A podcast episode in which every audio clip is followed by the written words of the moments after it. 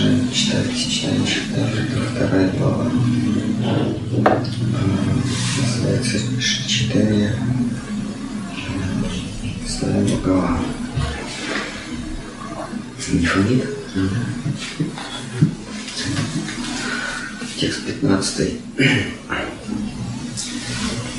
А, так, значит, здесь Кришнадас Кавираджа продолжает цитировать разные тексты из священных писаний в подтверждении своей мысли о том, что Шри Чайтанья сам Всевышний в изначальном опыте. Все мыслимое разнообразие явлено из безликого однородного безмятежного сияния, которое источается из тела самосущего Говинды, владыки чувств. Я склоняюсь перед Говиндой. пять шестнадцать. Я склоняюсь перед Говиндой, моим Господом, чьей милостью я был способен сотворить вселенную. Так, следующий текст, это уже из Барма. Отрешенные от мира молчальники, нагие, юродивые затворники, способные удержать и направить семя в макушку, находят вечное прибежище в бесконечном сиянии духа. Тот, кого просветленные йоги именуют мировой душой, пребудущей во всех существах, суть – цельное проявление Говинды. Тут Кришнадас вводит, вернее, в этой книге вводит вообще-то традиционное понятие а, Амша и Викхути. Это Амша – части или члены тела. И тут Кришнадас говорит, что мировая душа, которая, которая э, в своем сознании удерживает каждое, э, каждую сущность, удерживает каждый, э, каждый объект и каждый субъект, каждого субъекта, эта мировая душа есть амша, то есть часть тела Говинды, какой-то, какая-то составляющая его, его телесного облика. Итак, тот, кого просветленные йоги именуют мировой душой, пребудущей во всех существах, суть – цельное проявление Говинды. Потому как солнце отражается в бесчисленных самоцветах, а подобно тому, как солнце отражается в бесчисленных самоцветах, единый Господь Говинда проявляет себя внутри всех живых существ. Следующий текст. Цитата из Бхагавад-гиты десять сорок два. «Тебе, друг мой, достаточно знать, что одной лишь частицей себя я пронизаю и поддерживаю целое мироздание». Здесь то же самое, это уже текст из Гиты, и здесь э, Кришна употребляет тот же самый термин амша, он называет эк-амша, то есть э, э, одна часть, ну амша в общем. Это текст из Гиты «Адхавабу бахунайты наким джан гьяты на Таварджуна, Вишта Пхихам Идам, Крицнам Экамшина Стхиту Джагат». Экамшина Стхиту Джагат, это стхита, это поддерживает, Джагат Вселенная. Вот это Экамшиной, то есть одной частичкой себя, Господь поддерживает все мироздание. А, а что же это за частичка? Это та самая параматма или сверхдуша. Еди... наблюдатель, который наблюдает или удерживает в своем сознании э, все сущности, все существа, все предметы, все, все, э, все э, объекты, все субъекты.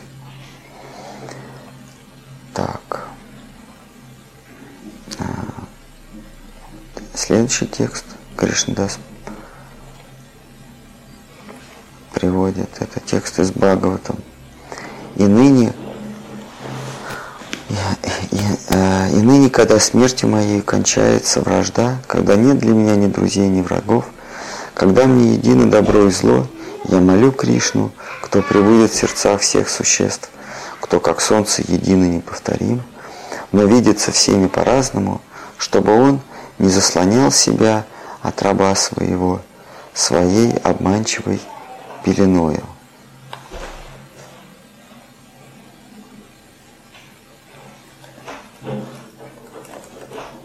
Это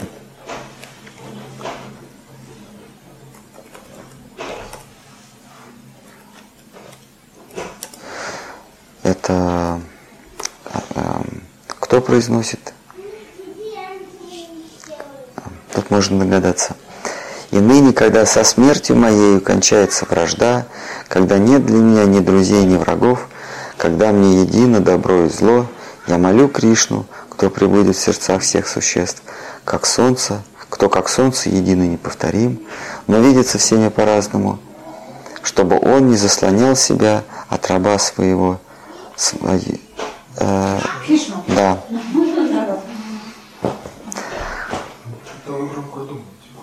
Нет, это, это очевидно. Это, это поучение деда Бхишмы, когда он на смертном одре, его последняя, последняя воля. Он просит, чтобы Кришна убрал свою пелену, и чтобы... чтобы чтобы Бхишма, Бхишма молит, чтобы он, когда будет расставаться с этой иллюзией, видел пред собой стопы Господа.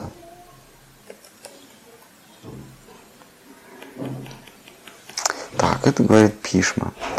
А, а, в общем, он, последняя вот эта его строчка, «Самадхи гатосми видхута пхеда мохах». Пхеда мохах – это пхеда – это двойственность или множественность. Вот Махапрабху принес, его философия называется пхеда-абхеда, ачинтья-бхеда-абхеда. Непонятная одновременная и двойственность, и единство. Ачинтья, то есть непостижимая. Пхеда-абхеда, татва, философия одновременной двойственности, одновременной множественности и единственности. Вот, и тут Бхишма просит в конце этого стиха, чтобы Господь удалил вот это восприятие мира как множественности, как... потому что иллюзия – это восприятие мира как множественность. Потому что на самом деле мы всегда говорим, все едино. Есть, все есть единое поле или а, безмятежная м, пратхана, а, такая жижа, такая, такая вязкая, такое поле энергетическое. Да? Вот. И оно всегда находится в состоянии покоя, но а, субъект, будь то индивидуальный субъект, как мы с вами, или маленький субъект джива, или сверхджива, способны вот это вот, вот это вот, вот это поле привести в состояние колыхания. И в состоянии колыхания мы уже начинаем видеть различные, ну так сказать, волны на поверхности, что ли. И они создают иллюзию множественности. Вот, когда мы смотрим на волнующееся море, то у нас впечатление, что множество волн, они набегают друг на друга, одна волна поглощает, а другую, они сталкиваются, разбегаются. Ощущение вот этого, вот этого, вот этой множественности. Но на самом деле это просто единый океан. А в действительности это единое. Но когда происходит волнение, то нам кажется, что это множественность. И вот это волнение задается либо сверхсубъектом э, Нараяной, он бросает взгляд на вот эту жижу, и она приходит в движение. Или э, мини-субъектом, это индивидуальный джи, индивидуальный дживы, она тоже, то есть мы с вами тоже можем приводить в движение вот эту прадхану. Но Господь не очаровывается вот этими, вот этим движением, а сверхдуша, парам атман, не очаровывается движениями, а мы очаровываемся, и мы забываем о том, что все едино, и мы воспринимаем мир как разрозненный. Мы воспринимаем предметы как не единое целое. Для того, чтобы воспринять все как единое целое, мы должны понять, что все имеет единую природу или единую причину. И вот эта единая причина есть сам Господь Бог. Здесь Бхишма просит: Господи, позволь мне видеть Тебя, и тогда я смогу воспринимать вот эту двойственность, как он говорит здесь про эту двойственность, да, добро и зло, враги и друзья, вражда, друзья, враги, добро и зло, что все это едино. Господь, вот когда я, вот если ты не скроешь себя иллюзии множественности, тогда я смогу, когда ты откроешься мне, тогда я смогу избавиться от иллюзии друзей, врагов, добра и зла. Все это части иллюзий. Добро, зло, друзья, враги. Вот это, это дед Бхишма произносит на смертном одре. Так, дальше цитаты заканчиваются, и уже Кришнадас несет от себя, э, говорит от себя. Тот самый Говинда ныне сошел в здешний мир в облике благородного Чайтании Гасани, самого милосердного спасителя страждущих душ. Нараяна, повелитель богини удачи, царь царствующих и владыка запредельного бытия, исполнен шести достояний. Веды, Бхагавата, Пурана и иные писания, Веды, Бхагавата, Пурана и иные писания определяют Нараяну, высшую истину, как единого, несравненного и непревзойденного. На, Нараяна означает, вот это, это расшифровка понятия Нараяна. Вообще буквально Нараяна означает а, вмещающий в себя всех. А, нара это, ну, нара вообще это человек, да, но имеется в виду существо, да, сознательное существо. Нара. Яна – это водоем. Яна – это большое водное вместилище. Нараяна означает э, э, сущность, сущность водоем или, или сущность, или водоем, удерживающий всех сущностей. Нараяна. Вместилище. Вместилище всех, и при этом он сам Нара тоже. Человек, ну, человек, в смысле, не человека, вот как греки говорили, человек – мера всех вещей. Да, имеется в виду, конечно, не человек, как вот существо с двумя ногами и руками, а человек, как наблюдатель, есть мера всех вещей. Вещи большие, маленькие, зеленые, красные, желтые, круглые, квадратные – это все, они такие только потому, что их наблюдает. Неважно, человек или там, животное. Да? То есть мерой всех вещей, вещей является человек, наблюдатель. И Нараяна означает наблюдатель, вмещающий в себя всех наблюдателей. Если нара человек или наблюдатель, то нараяна – это нара, который вмещает всех нар. Нараяна.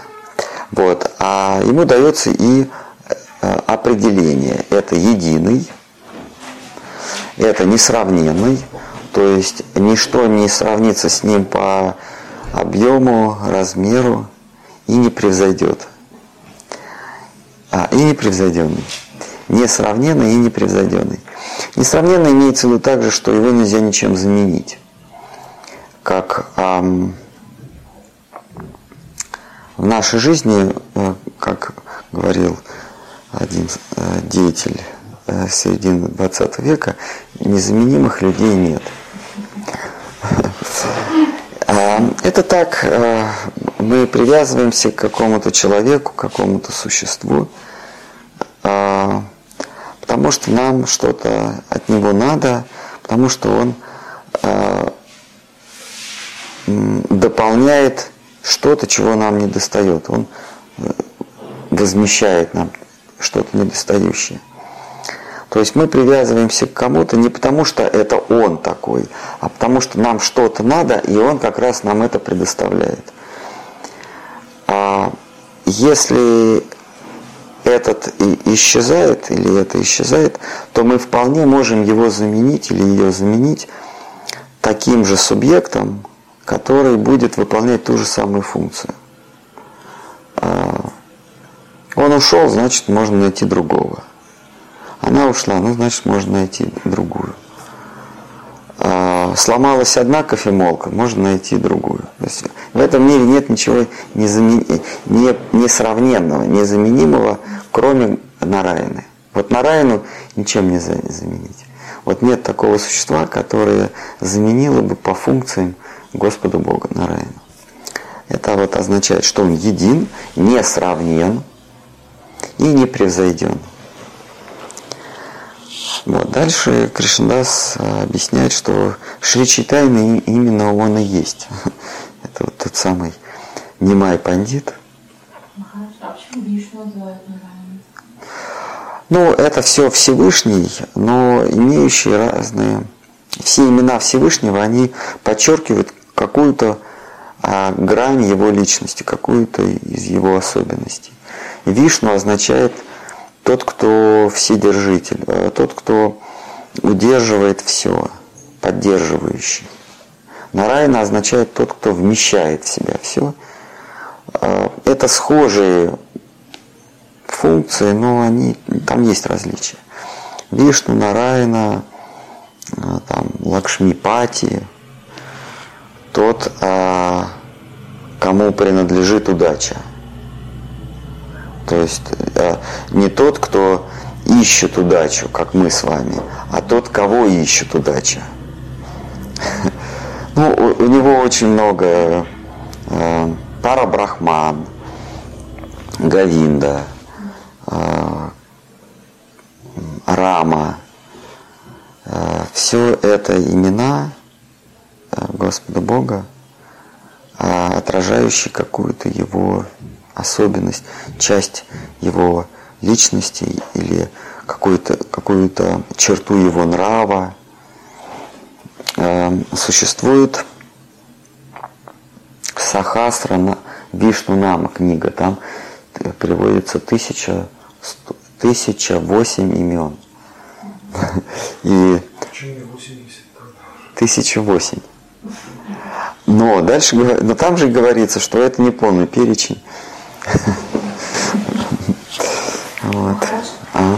А вот, раз вы говорили, что Нараяна, ну, если он получается, можно так определить его, что это тот, который впервые проводит какие-то границы, то есть, по сути дела, из этой жижи, которая является всем целым, он начинает вот, как бы, разграничивать и делать вот эти вот волны, которые...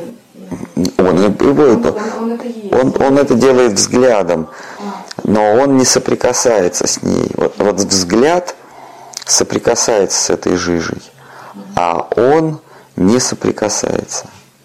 А то есть не соприкасается, имеется в виду, что а, она на него не влияет. А, вот кришнаиты говорят, а, на него не влияют гуны материальной природы. Вот имеется в виду, что он не перенимает качества. Вот за этой вот формулировкой немыслимой, да? Имеется в виду, что он не перенимает, он не перенимает качества. Мы, когда смотрим на какой-то предмет, мы, а, он на нас оказывает влияние. А, то есть мы смотрим на какое-то событие, на какой-то предмет, мы начинаем возбуждаться. А, или наоборот, а, при, приходим в спокойствие. То есть мы, мы от него испытываем воздействие, от этого предмета. Ну, в частности, а, мы с вами наблюдаем предметы окружающего мира, и мы думаем, что мы смертны, потому что все окружающие предметы, они имеют начало и окончание. И мы, смотря на них, мы думаем, что и мы тоже имеем начало и окончание, что мы когда-то родились и когда-то умрем. Вот. Это, это иллюзия, это, это, это, так, так действует майя. Она заставляет нас думать, что мы имеем свойства тех вещей, которыми, за которыми наблюдаем.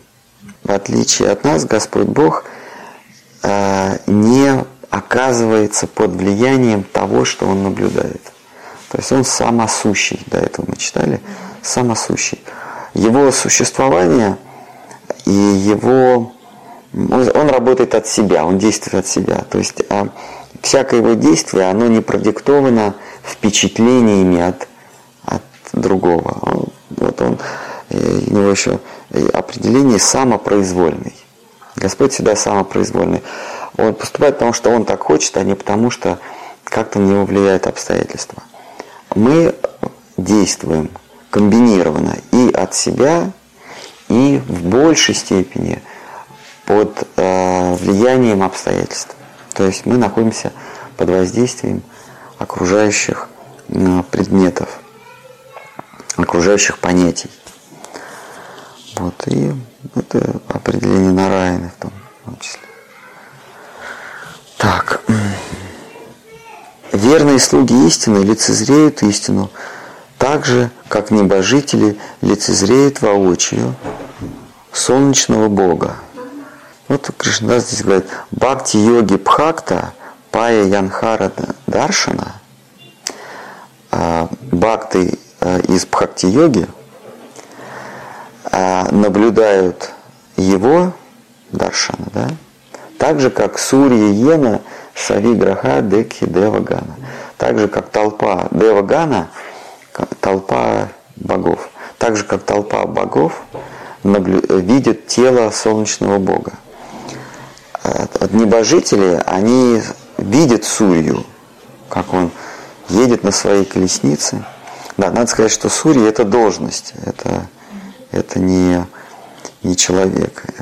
Это всякий, кто залезает в эту колесницу, он, он становится Сурьей. И от его короны, или там в разных текстах, или от колесницы, или от его короны исходит сияние, которое для человеческого существа настолько сильное, что он не воспринимает контуры солнечного бога, а он воспринимает просто яркий свет этой, этой фары. А просто так устроено человеческое зрение. А вот дева-ганы, то есть толпа богов, они лишены этого недостатка, они видят сурью. Да. Вот. Животные, когда ночью едешь, они столбенеют, когда видят фары, да? Они, они да, оцепенеют, они не могут пошевельнуться. Вот эти фары, они, они ничего не видят, кроме этого света, и они замирают, и их машины сбивают. А мы с вами эти фары воспринимаем... То есть они, если, конечно, какой-то придурок не включает дальний свет,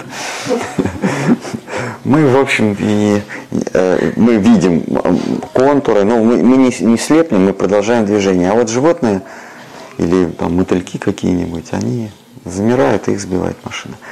Вот точно так же мы, как те самые животные, мы солнце, сурью, э, видим, как огромный свет, слепящий эту фару, и мы под за этим светом мы его не, не видим. Конечно, может быть, если прищуриться, но вряд ли, потому что говорится, что человеческий глаз, он не способен Сурью воспринимать.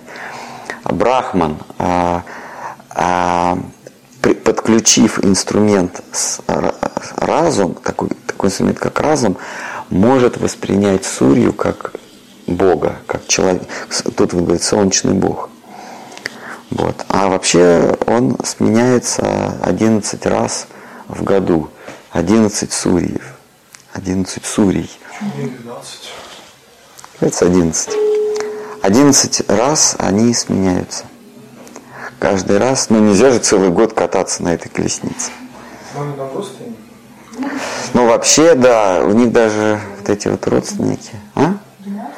Династия, я не помню как. По-моему, их называют, вот сейчас правят боги по фамилии, вернее, ну вообще они Адити, Адити, да, но у них еще фамилия есть Бхагаваты, вот, их еще называют. Они все отпрыски Адити и Кардамы Муни, вот, Кашьяпы, Кашьяпы Муни. Они все отпрыски, и они между собой решают, кто будет вести следующий месяц колесницу, которая будет освещать всю Вселенную. Вот, и он катается вокруг плоской земли, извините, на небосклоне. В пятой песне вообще говорится, что есть виртуальная ось, вот такая, она... Одним концом лежит на верхушке горы Меру, а другим концом она упирается в антарикшу. Это хребет, горный хребет, который огибает земную, земную твердь. И вот на этой оси катится, как, как на, карусе, на детской карусели лошадка. Она... Значит, вот катится солнечный бог. Но это не ровный круг, а он немножечко от горы Сумеры немножко смещен таким овалом. Угу. Вот. Ну, в пятой песне, если кому интересно, в двадцатой-двадцать первой главах э, анатомия э, э, Земли, э, ну и вообще анатомия вот, этой, вот этого яйца Вселенной э, разложена. Приведена эта анатомия. Все равно как-то коротко, иногда не все понятно. Вот мы вчера, я рассказал чуть-чуть, но я повторю, потому что не, не все были в машине. Не все же сидели в машине.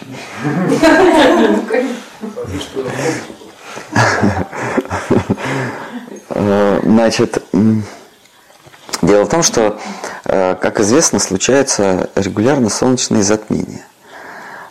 Солнечное затмение – это когда Луна становится между… Это из общепринятых, общепринятые знания, да, общепринятая информация. Земля, шар Земли вращается вокруг шара Солнца, а вокруг Земли вращается еще шар Луна. Только, конечно, они не могут объяснить, почему все планеты… Все шары, шары в Солнечной системе, они еще вокруг себя вращаются, а Луна вокруг Земли вообще не вращается. Вот это. Знаете, да, об этом? На одной стороне постоянно. Всегда одной стороной. Причем а, а, и, смотрю ли я с северного полюса на Луну, или я смотрю с южного полюса на Луну. А, а, с полюса. Ну, потому что Земля, Земля шар, и Луна тоже шар, который вращается вокруг Земли. Так вот, если я смотрю с верхушки, с северного полюса на, на вот этот шар, и с юга смотрю на этот шар, картинка всегда одинаковая. Хотя, если бы Луна была шаром, то а, а, я бы видел немного, сверху видел немножечко больше, когда смотрел бы с... с Ну, ну, хоть немножечко, вот представьте себе шар, вот если я чуть-чуть выше становлюсь, мне что-то открывается больше. А снизу открывается немножко другой рисунок. Но рисунок, рисунок Луны и с северного полюса и с южного полюса рисунок всегда одинаковый.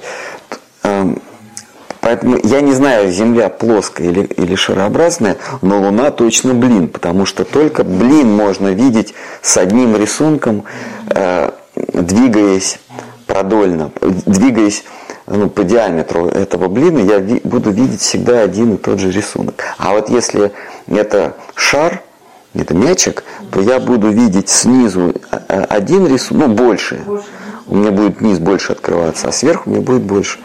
Но Луна всегда одна и та же. Значит, по крайней мере, Земля, конечно, шар, но, но вокруг него летает блин. Э, сковородка с, э, с, э, с кратерами. Из, изъеденная ржавчиной сковородка. Алюминиевая, потому что холодный ведь э, блеск. Ой, я забыл. Ну, мы, мы сейчас, мы сейчас э, возвращаемся к теме солнечных затмений. Так вот, когда вот этот вот блин, ну или, или шар Луны, становится между земным шаром и солнечным шаром, то он заслоняет собой а, Солнце. И мы в какой-то момент видим корону Солнца, и, а внутри черный круг. Конечно, они до сих пор не могут объяснить, почему... А, Когда, поскольку все произошло, взорвалось и, и случайно, вз... почему Луна четко, ну, ну вообще миллиметр в миллиметр закрывает. Ну как такое может быть? Ну ладно, случайно. Ну, ну логично было бы, представьте, сколько вероятностей, да? Миллиарды и миллиарды вероятностей, вероятность, что э, диск, шар Луны чуть-чуть меньше, я вижу Солнце и корону. Или наоборот, он чуть-чуть больше, и я вижу, ну, корону не, не вижу. А вот оно четко совпадает, прямо вот четко Солнце закрывает. Э, конечно, мы, религиозные фанатики, считаем, что обезглавленный демон Раху или Кету, как, как, что там, он а, проглатывает солнце, Сурью, но поскольку он обезглавлен, голова этого, а, а, вернее сказать, обестулубищенный демон Раху, он заглатывает солнце, но поскольку у него желудка и живота нет, он глотает, и, и солнце у него... выскакивает отсюда. А? Ну вот он, вот он, вот. Траектория солнца, как бы во время. А, ну, да, вот, вот интересная штука, что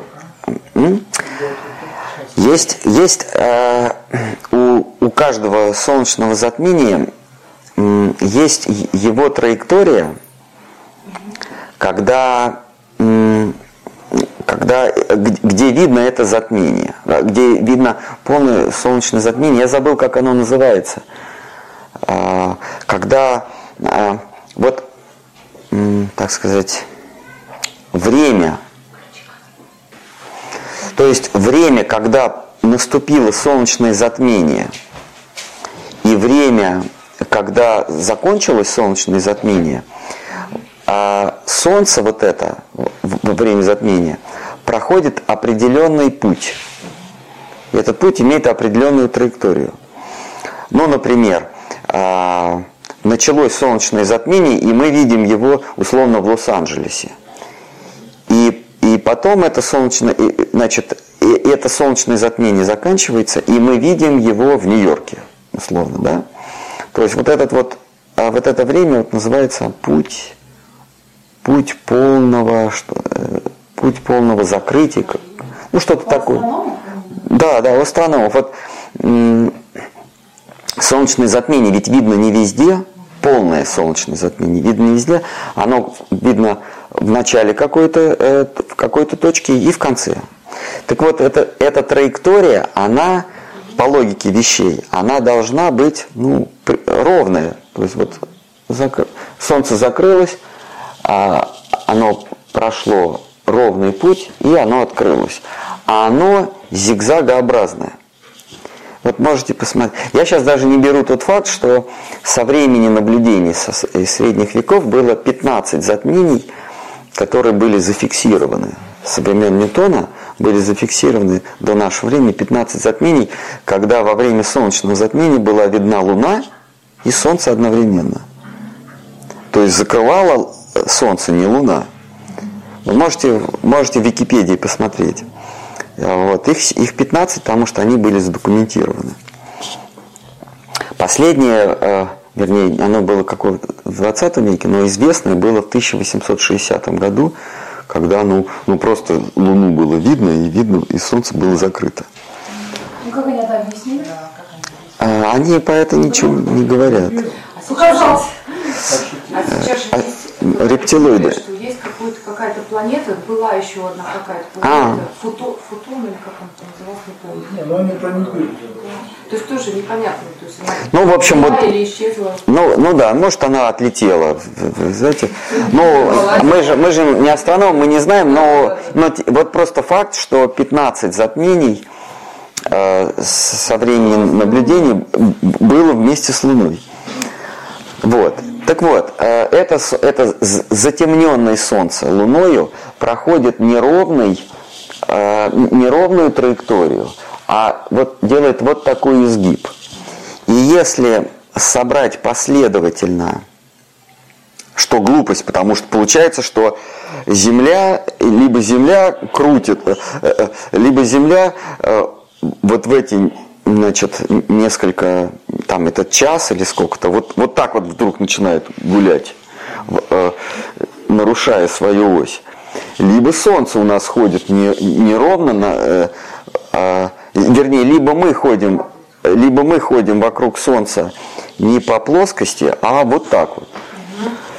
Что, ну, как объяснить, что происходит этот зигзаг? Так вот, если сложить э, последовательно солнечные затмения, которые случаются раз там, в десять лет, в пять лет, в шестнадцать месяцев, там, в пятнадцать лет, они, они не, не регулярно случаются.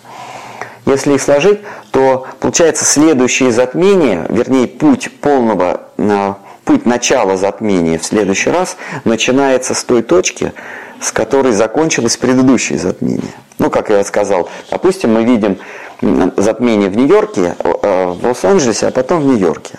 Так вот, следующее затмение, когда бы оно ни случилось, оно будет видно, вот, вернее, вот это вот полное, оно будет видно в Нью-Йорке и закончится где-нибудь там в Атлантическом океане, где-нибудь.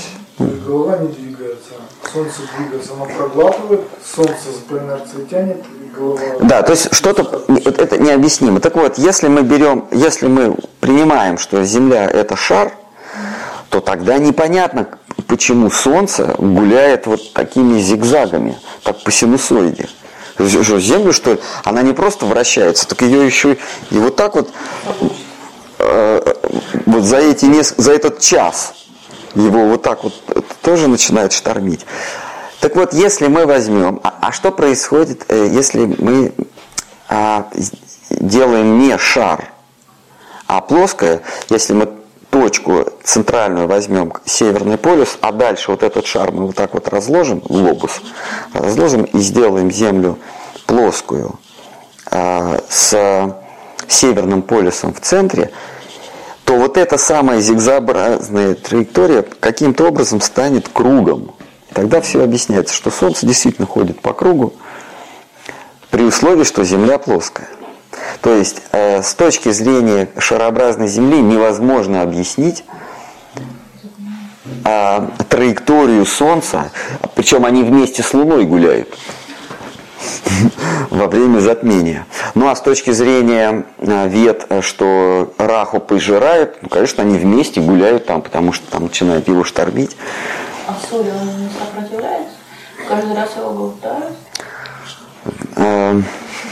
Сурья, боги, они, они имеют свойство регулярно терять свою силу. Они... Вот.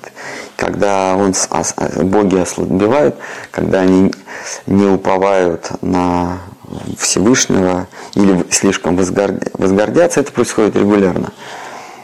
Вот. Как правило, это происходит после возлияния сомы, что нетипично. у, них, у них сразу появляется чувство, что они всемогущие и могут все. И, и в результате этого они теряют силу. И демоны Раху и Кету в этот момент пользуются слабостью богов, пожирают. И, и тут их, видимо, они трезвеют, боги, и начинают молиться Господу Вишну.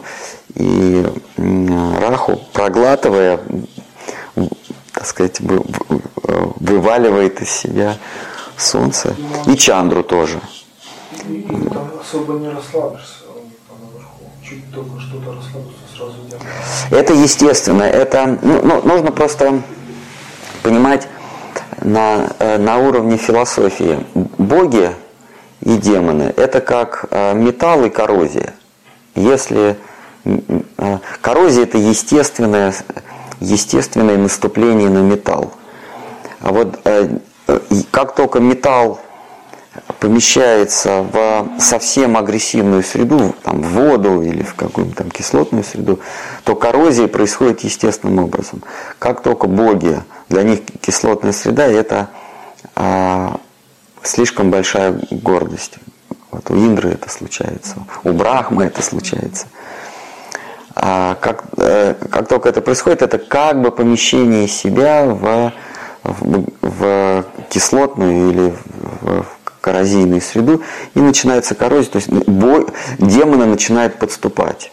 Но Кришна говорит, мне, в общем, все равно, что демоны, что боги, для меня и коррозия хорошо. И, и, и просто раньше думал, что это происходит там вот как какие-то миллионы лет назад, там что-то туда-сюда, а тут хоба, раз тебе каждые шестнадцать лет может. Да, боги, боги, они... Звучит часто, динамика. Ну, они любят приложиться к соме. Но надо сказать, что регулярно и звезды гаснут. Это, правда, происходит не, произойдет не в течение нашей муравьиной, блошиной жизни. Но когда происходит окончание манвантары, происходит окончание Маха-Махаюги, то гаснут и звезды тоже. То есть боги тоже уходят в небытие, уходят в тело Брахмы. Когда Брахма засыпает, никак, ничего нет, ни звезд, то есть ни, ни богов, ни земли, ни подземного царства, ни поднебесья. Все живые существа входят в его тело, он спит, а когда он просыпается, они снова потом... Снова зажигаются звезды, снова появляются боги. Во второй книге Бхагаватам это описано. Помните, где из спины он создал это, из, из глаза, что-то там, да, из, из волос, из, из страха он то создал и так далее. Да, они тоже съедают? Да. А у них есть карма? Нет, у них нет кармы, они просто исчезают. А нужно разделять боги и небожители, это не одно и то же. Вот небожители, они, они гораздо чаще э, пресекают свое, свою жизнь в, в райских чертогах. Э, это всякие кинары, э, рипху, э, там, ангелы, и апсары и, и, и, и прочие, их там перечисляется при творении, по-моему, в третьей книге там это целый список вообще, из, из, кто населяет населяет Вселенную. То есть Вселенная – это населенное пространство. Вселенная. То есть там, где населено. Вот обитатели в это, этого самого, этой большой коммуналки, они перечисляются. Вот. И есть боги, а есть небожители. И небожители – это дживы, которые заслужили э, райскую жизнь, когда их заслуга заканчивается, они снова возвращаются на, на срединный ярус этой вселенной и э, опять совершают добрые, хорошие, добрые, плохие поступки, либо они э, падают в, в, в преисподнюю и там страдают за свои дела, либо возносятся опять в рай, там наслаждаются, но все заканчивается опять на земле. Поэтому это называется самсара или круговорот перерождений. А также какая-то джива может стать брахмой, но она уже, ей дается вотчина целой вселенной.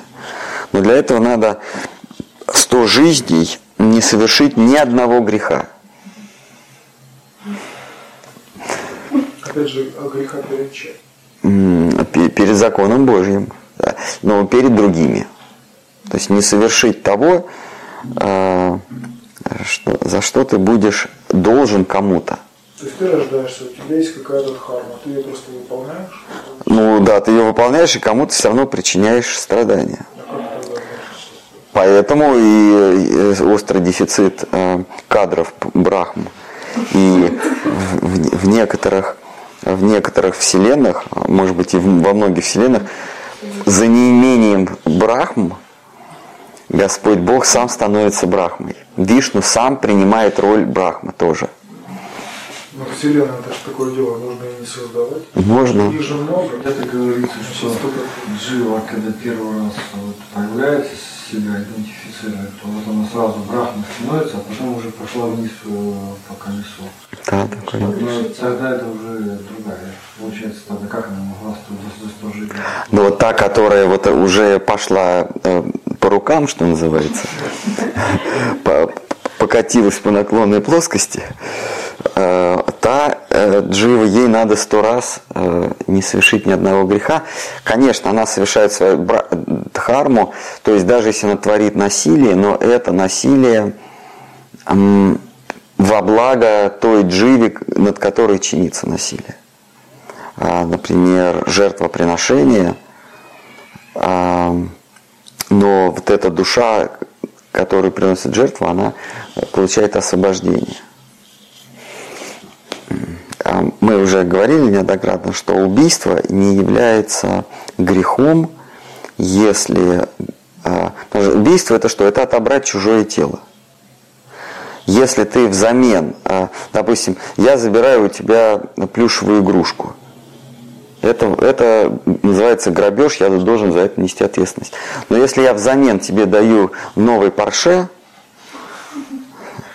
то, в общем, это все аннулируется с лихвой.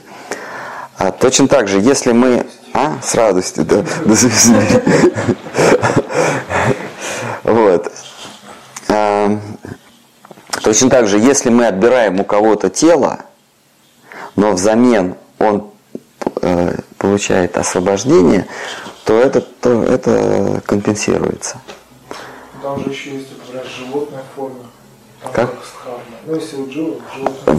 В животной форме джива не совершает э, карму. К- карму не... Нет. Она просто подчиняется. А, она, это, так сказать, сват-харма, то есть у нее естественная дхарма, у нее нет выбора. Там тигр, он ест кролика, потому что у него нет выбора, он за это несет ответственность. Ну, карма – это когда у тебя есть выбор совершить добро и совершить зло, и ты совершаешь зло или совершаешь добро. Добро и зло. А, ну хорошо, а вот он или ходит на лоток, или не ходит на лоток? А, это уже ты ему религию принес. То есть это его религия? Это твоя религия. А, ну да, да, то есть ты считаешь, что он тебе должен, ты ему даешь закон. Ну он же выполняет, он ходит на лоток. Ну да, в рамках своей религии он достигает рая, он получает свою. Поэтому его, его не бьют конусом, не бьют, не, не, не дают пинка под зад, чтобы он вылетал с шестого этажа. То есть он живет в раю. Если, если он ходит мимо лотка, он, он же, а? Он же вегетарианец. Кто? Ну какой? Ущемляют его. Нет, а если он вегетарианец, то, ну, кот вегетарианец, он или не вегетарианец, на него это не действует, потому что а, его сват-харма, у, нас, у человека дхарма, то есть а, сознательный, сознательный выбор а, в рамках э, заповеди Бога, сознательный выбор, делать, как он сказал, или против него. А у животного нет хармы, у него сват-харма, он просто он так, он, он вынужден ходить на четырех ногах. Э, у него нет выбора. Нет выбора. Да, вот, он вынужден жрать мышей, там, или, вот, а, то есть перед Богом он чист, если он ходит не молотка или, или ест мышей, или ест, э, что там, вискас, да, и перепал из отборной говядины. Это, получается, все, кто ниже человека, отрабатывают карму. Да, они, они отрабатывают э, свою прошлую жизнь в человеке. А выше наслаждаются. А выше наслаждаются. Карма только, карма только на земле у человека. Mm-hmm. Так вот, то, то, то есть кот или там пес перед Богом чист, если он ест вискас. А вот ты не чист, потому что ты убиваешь корову ради кота. И греха нет, Махарадж? У тебя у есть грех. А у животного нет греха? Нет, они греха нет. А какой, какой грех? Он сидит в позе собака вверх, морда вверх. У него ничего не болит. Какая у него карма? Вот. Но как только мы их начинаем очеловечивать, то, конечно, у них появляется карма. Мы начинаем, они, их, их раздувают, они... Да. Детские коты это совершенно просто невероятно. Какой-нибудь кот сидит жирный, у него кис-кис-кис. Вообще ноль реакции, полный вообще. Мне кажется, им в еду что-то добавляют. Они какие-то это нормальные становятся. Вот, и, и они же едят не, не натуральные, они что-то добавляют, наверное. Mm-hmm. Вот, и чтобы они вот такие были, добрые. Чтобы они добрые были, да? Я, я, вчера, я вчера первый раз в жизни услышал в Германии э, собачий лай. Вечером собака лаяла. Я думаю, это канон. У них же две, да? Две было. Там такое... Я не, не лаял. До этого я вообще не слышал, чтобы собаки здесь лаяли. Не, может быть, она так... А?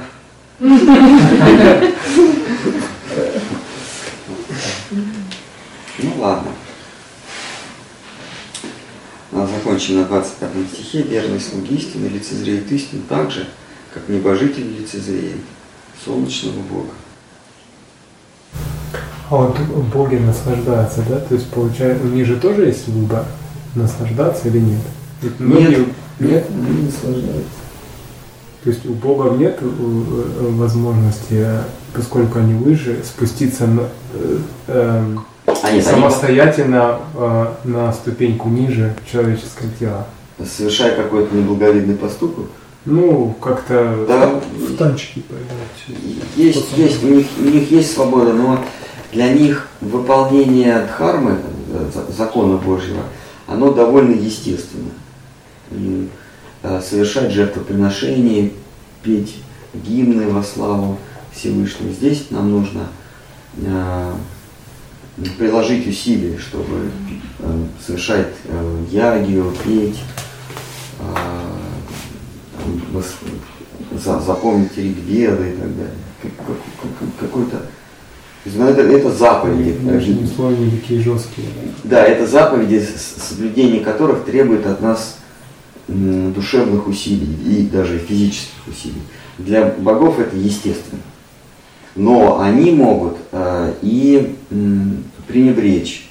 И такое происходит, мы читаем, что э, Кришна освободил двух богов, э, когда они э, э, провели много тысяч лет в телах деревьев.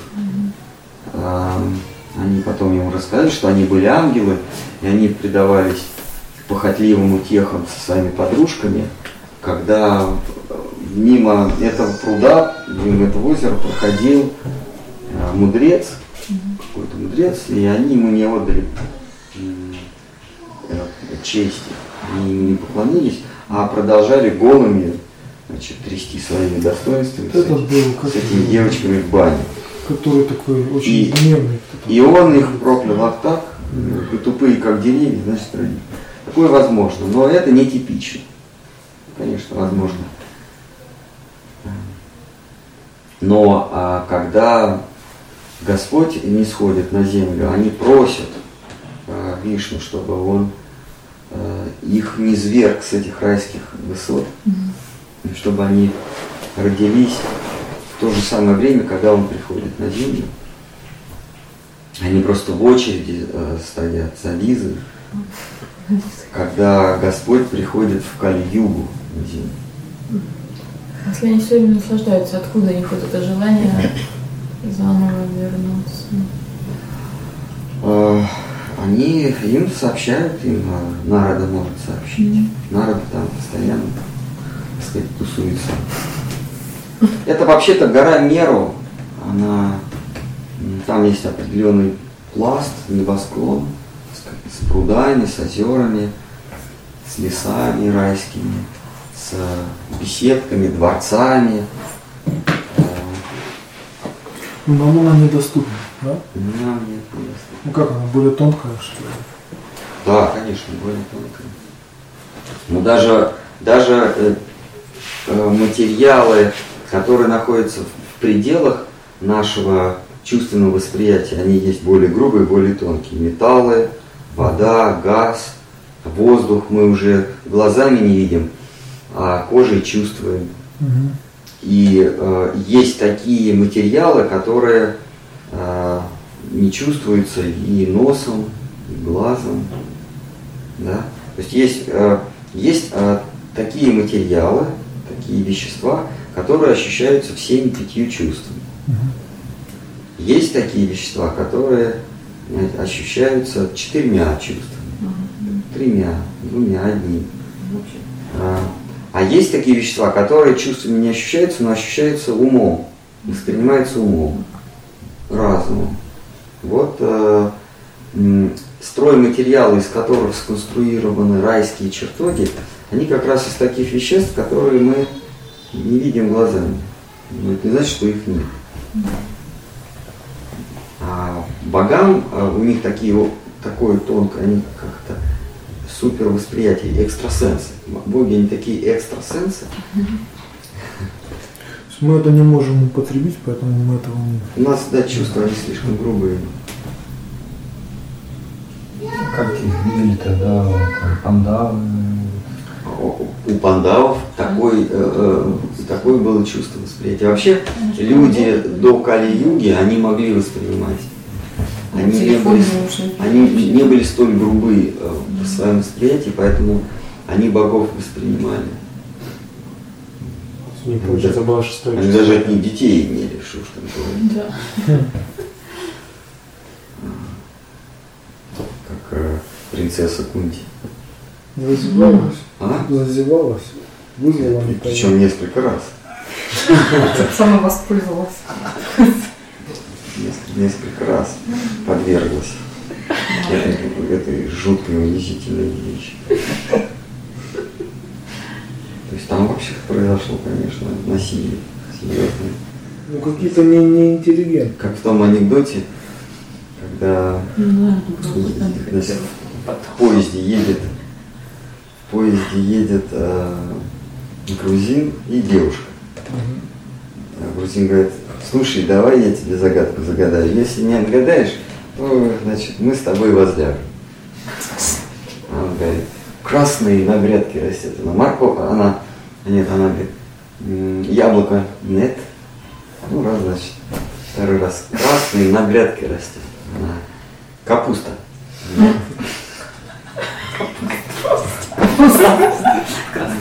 Красный на грядке растет. Желудь. Нет. И как проходит, про, проходит ночь, значит, утро. Девушка. Помидор. А, она: баклажан?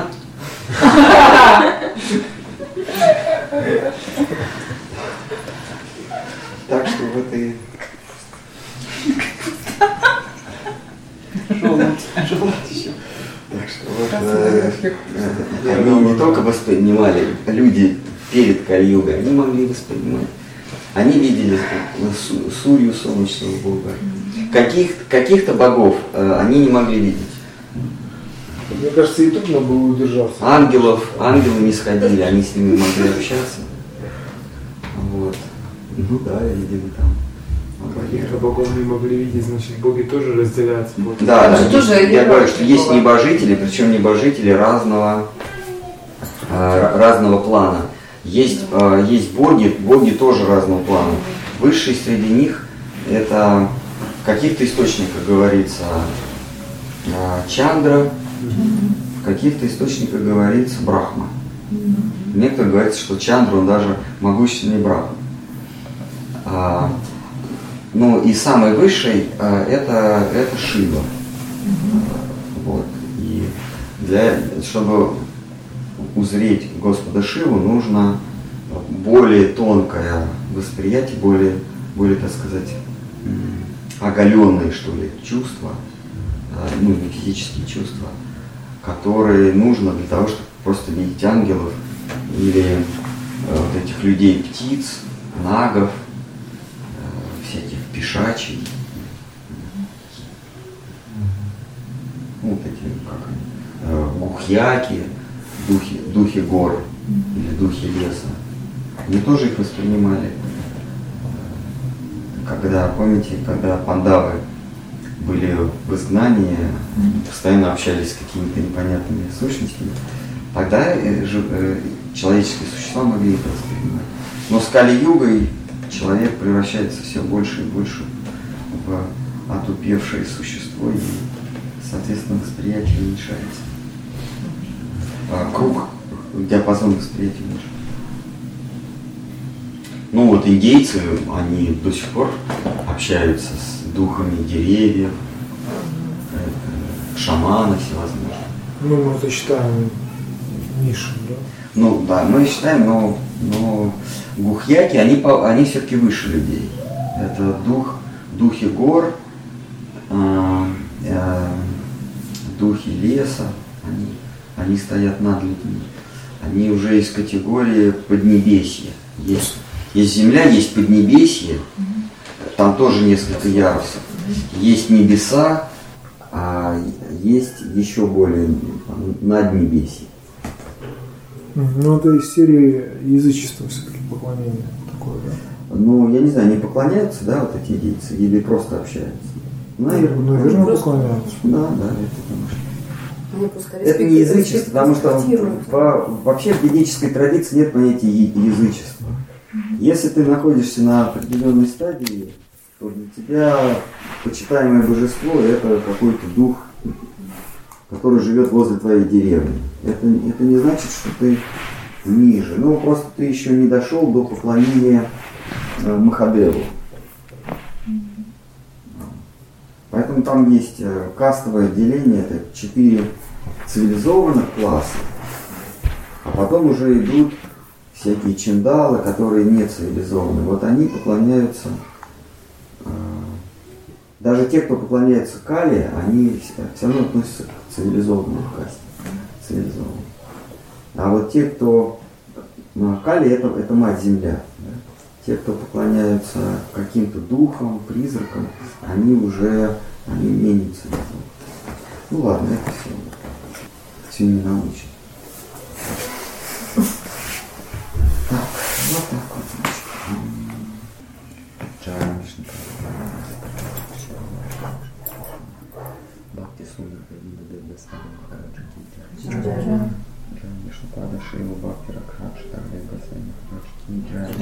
вот. Шри Садятачарья Ки Джай, Пупануга Гурварга Ки Джай, Шри Бхакта Вринда Ки Джай, Харинама Санкиртана Ки Джай, Нитай Гора Примана Вихни. Бхактичная Бхакта Махарашки Джай. Хорошо, вы будете нас рассказать. Конечно. Только почему?